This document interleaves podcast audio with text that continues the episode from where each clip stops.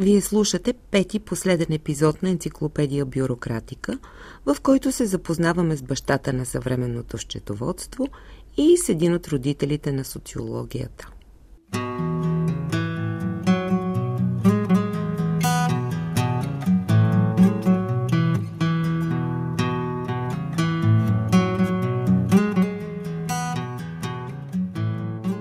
Вероятно, скъпи слушатели, представите ви за италианския ренесанс са свързани с върховите постижения в живописта и архитектурата или с автори като Данте и Петрарка, с имената на Микеланджело, Леонардо, Брунелески и Пико дела Мирандола. А знаете ли, че италианския ренесанс ни е дал и образа на модерното счетоводство? 500 години от тогава ние използваме термините, похватите и средствата, описани от един бенедиктински монах на име Лука Пачоли. Неговият трактат за сметките и числата излиза през 1494 година и там за първи път се появяват понятия, с които работим и днес – дебит, кредит и капитал – в споменатия труд е описана венецианската счетоводна система, но там можете да срещнете и любопитни афоризми, като например отнема много повече време да станеш добър търговец, отколкото добър доктор по право. А в последния пети епизод на нашата поредица ще говорим с един истински добър доктор по гражданско и семейно право, както и по философия, а освен това доцент в секция етически изследвания при Българската академия на науките Стоян Ставро, както и с Петър Петров, водещ консултант по финансов анализ. Той е бил главен счетоводител, финансов и изпълнителен директор на редица компании и автор на множество книги, включително счетоводство и финанси за нефинансови менеджери. Благодарение на събеседниците ни ще разберем, че основите на съвременния свят не са от вчера, а малко по-отдавна – и докато в предните епизоди главните действащи лица бяха владетели, императори и султани, в този ще обърнем внимание на монасите и жреците, както и на бащите основатели на две много важни дисциплини.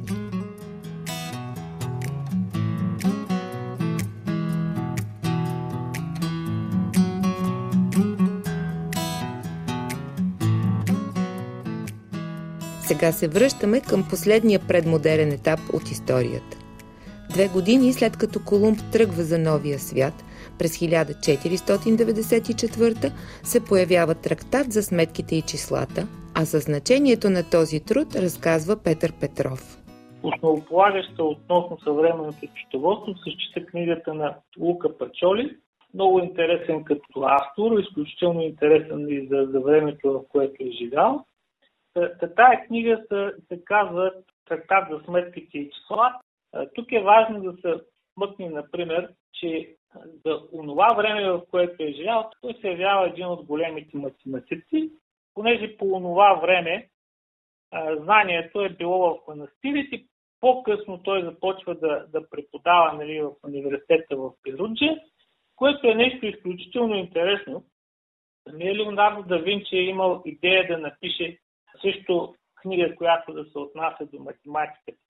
В момента обаче, в който се запознава с Лука Пачоли и вижда неговото резюме на аритметиката, геометрията и пропорциите и пропорционността, той се отказва от идеята си да напише нещо свързано с математиката и започва да, да ползва съветите буквално на Лука Пачоли.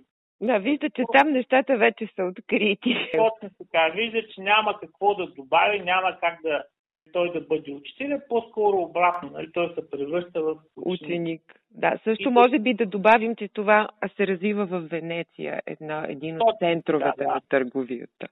Да, и, и точно защото е, има тая търговия, счетоводство има там, където въобще и наука като цяло има там, където има свободно време и където има излишък. Когато човек се занимава само с това как от сутрин до вечер да се изкара страната, него не му остава време нито за лойка, нито за философия, нито за математика. И така в 1494 година се появява трактата за сметките и числата, който описва венецианската счетоводна система и в който за пръв път, наистина съвсем за пръв път, се появяват понятията на и от, нали, днешната аналогия на, на дебет и кредит, на, на длъжник и на, и на кредитор, на давам и на имам и там за първ път се появява понятието капитал, което Лука Пачоли описва като моята част от парите. Значи там е много интересно. От едната страна са представени парите като такива, а от другата страна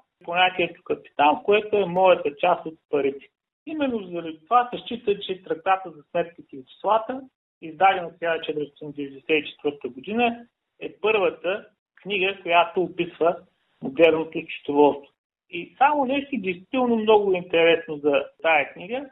Тя е, е написана в вид, в който да бъде пряко полезна на, на търговците. Нещо, което липсва в, в момента в а, една голяма част от науката. В смисъл понятно за науката в момента се представя твърде сухо, така да го кажа. В самата книга съществуват много фразеологизми, хайде да го кажем, поговорки, пословици и такива неща. Само споменавам една от тях. Няма много повече време да станеш добър търговец, колкото да станеш доктор по право. И е направена действително да бъде чисто практически като, като наръчник за ползвателите си. Именно поради тази причина, че е направена да бъде чисто практично като наръчник. Там надълго и на широко се описва дори как трябва да се заверите книгите в, така да го кажа, конкретната търговска палата или камера, към която сте, сте търговец.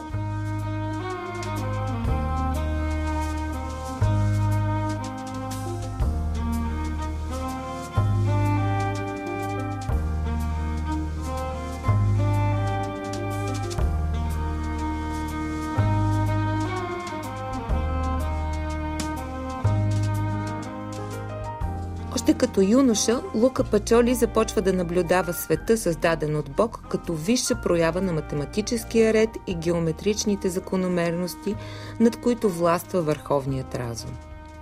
През 15 и 16 век математиката в Италия, а и не само там, не е отделна дисциплина.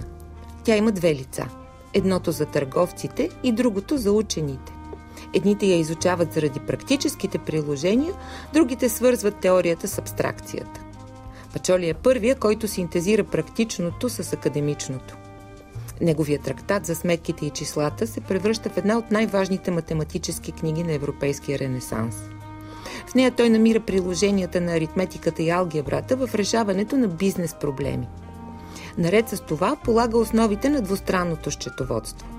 За този си принос Пачоли е наречен бащата на счетоводството, а трактатът му е признат за един от най-важните текстове в историята на капитализма. Може би трябва да направим и уточнението, че двустранното счетоводство, надежден метод, който се използва и днес, не бива да се бърка с двойното счетоводство, за което пък се носи наказателна отговорност.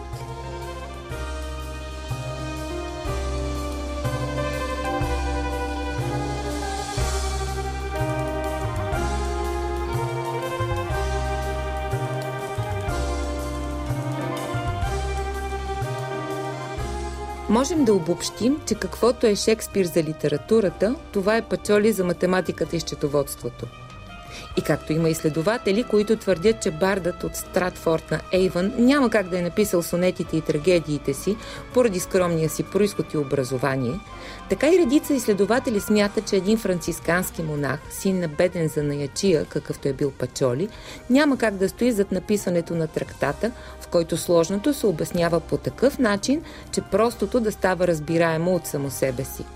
Слушаме Петър Петров даже има в а, така рамките на последните 100-150 години, има и критики по отношение дали тая книга е възможно да бъде написана от един францискански монах. Мисъл, доколко Лука Пачоли, бидейки не търговец, е в състояние да напише една такава чисто практична книга, която да, да описва какво трябва да направи един търговец по отношение на самото доволство. А т.е. един теоретик пише практическо ръководство за точно търговци. Така, точно. И по-скоро го пише на едно много разбираемо ниво. В тая книга и въобще факта, че, че един францискански монарх пише първата книга за счетоводството е много символичен. Защо е символичен? Защото в момента, в който станете францискански монарх, знаете, всеки облича една, да го така, тъмна гония на роба, която е препасена с едно въжене, което има три възела, в знак на три обета. И именно тези три обета са послушание, целомъдрие и бедност. Та, има много символизъм в това, че бащата на счетоводство дава обет за безкорисност по отношение на себе си и на, на бъдещите колеги счетоводители. Нещо, което, за съжаление, последните 100-150 години не се случва да е така. В контекста на манипулациите, фалшификациите и така нататък на самото счетоводство.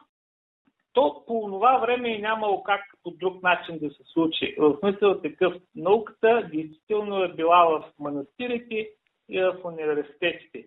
В момента, в който нали, Лука а, Пачоли изначално, бидейки монах, се образува като такъв, в последствие той започва да преподава в университета в Перуджа и после преподава в, на, на други места в, в Италия, като интересното при него, това, което пишат нали, съвременници и изследователи на Лука Пачоли, че той е предпочитал да обяснява сложните неща. В смисъл, по-простите са възприемали като следствие на обясненото сложно. Нали, именно поради тая причина и самата книга Трактат за сметките и числата е написана точно по този начин. Нали, обяснена е, обяснено е сложното по един много разбираем начин, така че по-просто се саморазбира. Едно от основополагащите неща в съвременната цивилизация наистина е така и това не е защото аз го казвам, има много по-мъдри хора, които са го казали години и години преди мен, поради простата причина, че за първ път, наистина за първ път, бива отделен притежателя на, на дадени активи, бива отделен от, от а, тяхните а, източници и за първ път се разглеждат тези понятия, за които преди малко говорих, нали, нали капитал, а, същевременно в тая книга са описани неща, които се използват като терминология и като начин и в момента, и до днес, като мемориал, журнал, главна книга, нещо, което е, съществува и сега във всяко едно счетоводство. Е, така че като цяло нищо в а, логиката и в философията на счетоводството не се е променило. Да, то се е усъвършенствало категорично и в много-много аспекти и продължава да се, усъвършенства. Основата обаче е там, в 1494 година, описана за път тогава. Тя явно е съществува като практика в рамките на, на времето. Основата обаче така иначе ще остава 5 века назад. Като цяло счетоводство от тези 5 века назад, като логика и философия, не се е променило кой знае колко.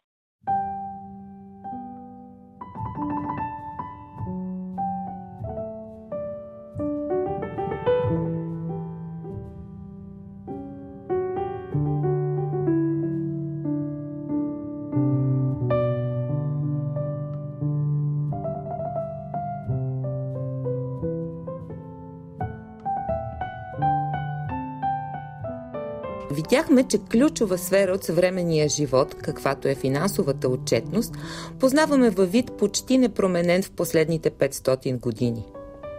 Да видим сега как стои въпросът с правното устройство и от бащата на счетоводството да преминем към един от бащите на социологията – Макс Вебер. Вебер е голям застъпник на бюрокрацията, както ще разберем от доктор Стоян Ставро. Ако тръгнем от един от най-големите теоретици на бюрокрацията, какъвто е Макс Вебер. Това е едно човешко постижение, свързано с един такъв ключов принцип в правното управление, който принцип се нарича правова държава. Тоест това е държава, която се управлява по един рационален ред, изграден от правни норми.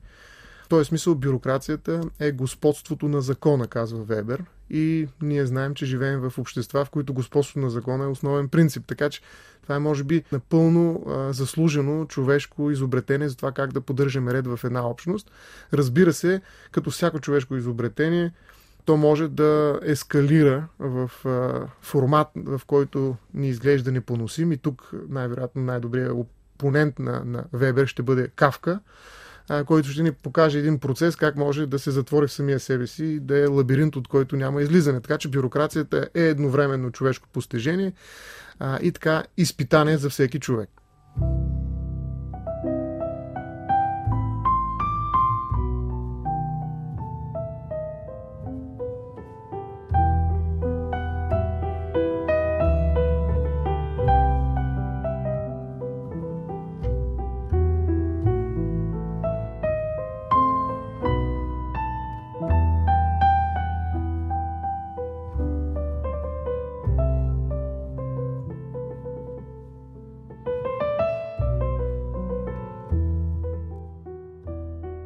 Тези, които управляват при господството на закона при Вебер, това са чиновниците, бюрократичният чиновник и той дава много ясни характеристики на този чиновник, че той е лично свободен, работи по договор, получава твърда заплата в пари, има професионална квалификация, изключително важно е за чиновника, има частен живот, който е отделен от служебната сфера, разчита много на кариерата, има стълбица по иерархията, в която може да се качва и при спазване на опрени изисквания и постигането на опрени резултати, той се движи нагоре по тази иерархия. Така че бюрократичният чиновник е основният, главният, главният така, герой на, на бюрократичното управление.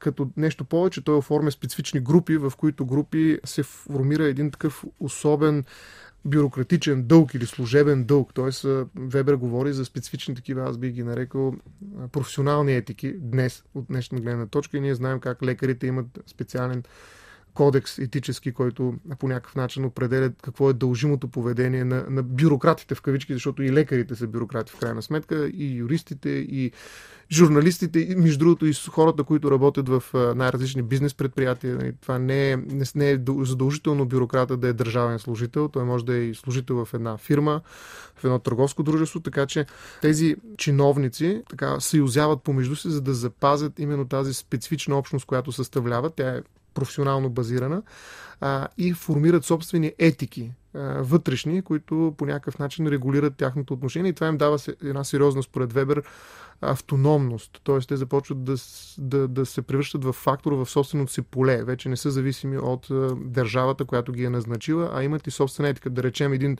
юрист, един съдия може да откаже да извърши нещо, което иначе му е наредено иерархически. Макар, че в съдебната власт принципа на независимост е много силен и е прокаран поне така е, по документи до край. Така че а, интересен е този процес, в който чиновника от част от така наречения апарат, който е към щаб на управление, както ги нарича Макс Вебер, към владетеля, към основния източник на властта, се малко или много еманципира.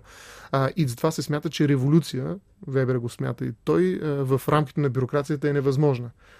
Трябва по някакъв начин да, да изключим този фактор, за да, за да има някаква революция, защото политиците се сменят, но бюрокрацията продължава. А, между другото, това е другата фигура, може би най-важна, която противостои, някакъв степен е протагонист на бюрократичния чиновник и това е политик.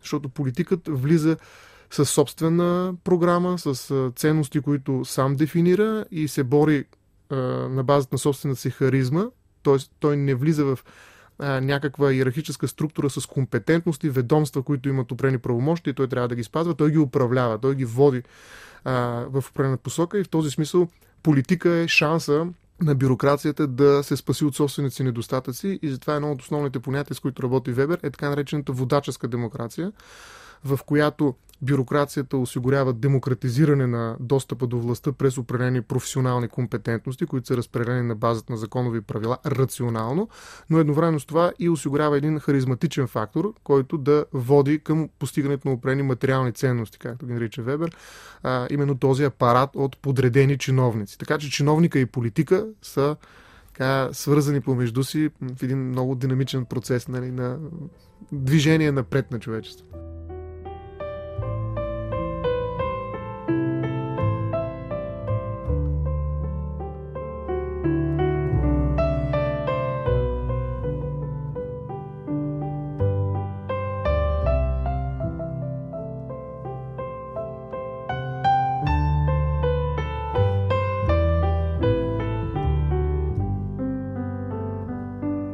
Бюрокрацията не винаги спазва прекрасния принцип да се обясни сложното така, че простото да започне да се разбира от само себе си, но пък е създала надежна работеща система. В днешно време бюрократите наистина понякога приличат на жреци или монаси, вкопчени в схоластични спорове, а технологичната революция често изпреварва опитите им да регулират една или друга сфера от дигиталното поле и да управляват данните, които всички ние днес произвеждаме. Слушаме Стоян Ставро собствеността върху информацията е изключително труден а, така, въпрос. А, в някаква степен а, ние произвеждаме огромно количество свръхпроизводство на документи, които до този момент не сме имали шанса а, да, да създаваме. И въпросът това кой ги притежава тези документи а, става все по-сериозен, защото този, който притежава информацията, тире документите за вас, в някаква степен притежава и вас. И за това GDPR, така наречения, а, и всякакви средства за защита на личните данни са толкова важни, защото ние трябва да внимаваме, трябва да се научим на особена диетика на информацията и на документооборота за нас самите, да не прекаляваме не само с производство на документи за нас, но и с тяхната злоупотреба. Защото тези документи, подредени в една папка, в едно досие, дават нашия живот в крайна сметка. Те имат някакъв автобиографичен характер. Защото ако дайте ми документите за един човек и аз ще ви дам този човек, би казал Архимед, да речем, в един бюрократичен прочет.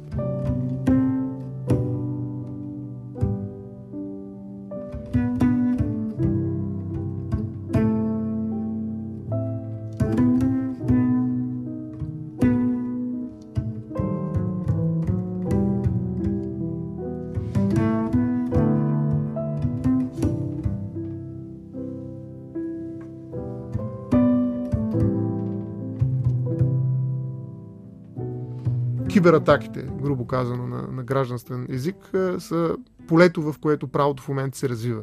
Защото там технологиите наистина напредват с а, скорост, която е непостижима за бюрокрацията. Е, другата особеност на бюрокрацията че е бавна, сравнително бавна и това не е случайно. Кар, че може да бъде и много бърза, но по принцип е бавна и от тази гледна точка тя трудно се справя с такива точно технологични революции, които не са и присъщи и ги гони. Обикновено ги наблюдава, известно време. Нали, първата и реакция е да ги забрани, ако може, да не се случва това нещо, но, но тази самозащита приключва с времето и в един момент е, се принуждава да ги, да ги уреди, както беше примерно с изкуствения интелект. Самата Европа се противоставяше на, на всякакви регулации, но се видя, че всъщност включването на автономните автомобили в а, движението по пътищата няма как да бъде спряно и най-вероятно е нещо добро и в този смисъл ние трябва да го уредим и трябва да го догоним. Ама преди това най-добре да го забраним, да помислим върху него, но технологиите не спират. И особено в Darknet, нали, така, грубо казвам, там където се случват кибератаките, там изобретителността на човешкия ум не може да бъде обоздана през някакви забрани бюрократични.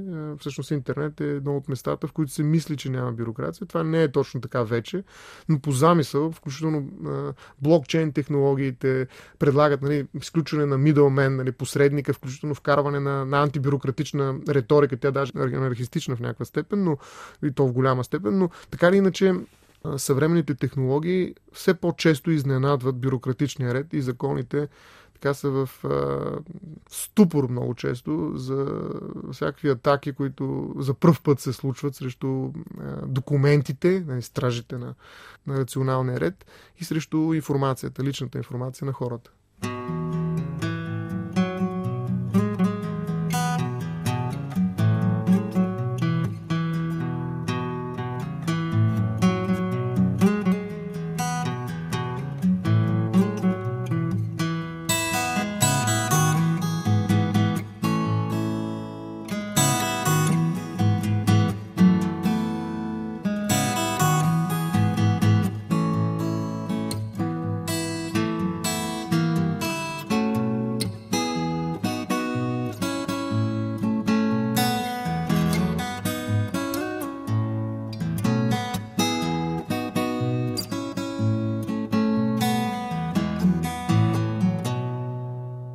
Да се върнем отново на бащата на счетоводството. Точно когато трактатът на Пачоли започва да се разпространява, идеалният ред, провидян и описан от него, започва да се разпада. Един от големите ментори на Лука, художникът Пиетро де ла Франческа, умира. Колумб поема към непознатия свят от татък хоризонта. Савонарола с фанатичен план подпалва Флоренция – Блясъкът на фамилия Сфорца помръква, чужди армии нахлуват в Италия, Венеция е във война. Да не забравяме и върлуващите епидемии. Подредения свят, изразен математически от Пачоли, изчезва. Остава стремежът му да измери и опише света чрез ясни правила и да помири умозрителното с практичното хода на поредицата ни, посветена на бюрокрацията, видяхме как империи и царства са се въздигали и западали. А онези, които са устоявали на времето историческите превратности, са тези, които са изграждали надежни бюрократични системи. Именно те са ги пазили в бурни времена и при слабо управление.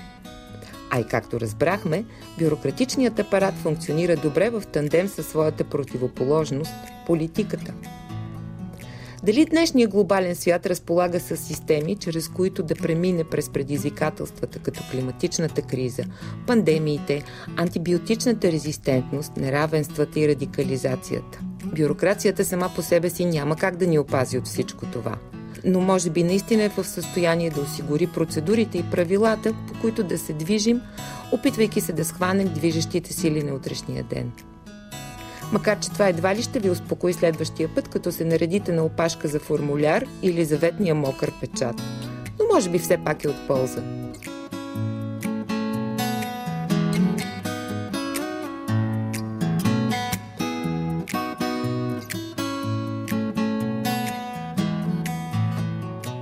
Днешният последен епизод от енциклопедия Бюрократика можехме да наречем и неочаквано похвално слово за бюрокрацията.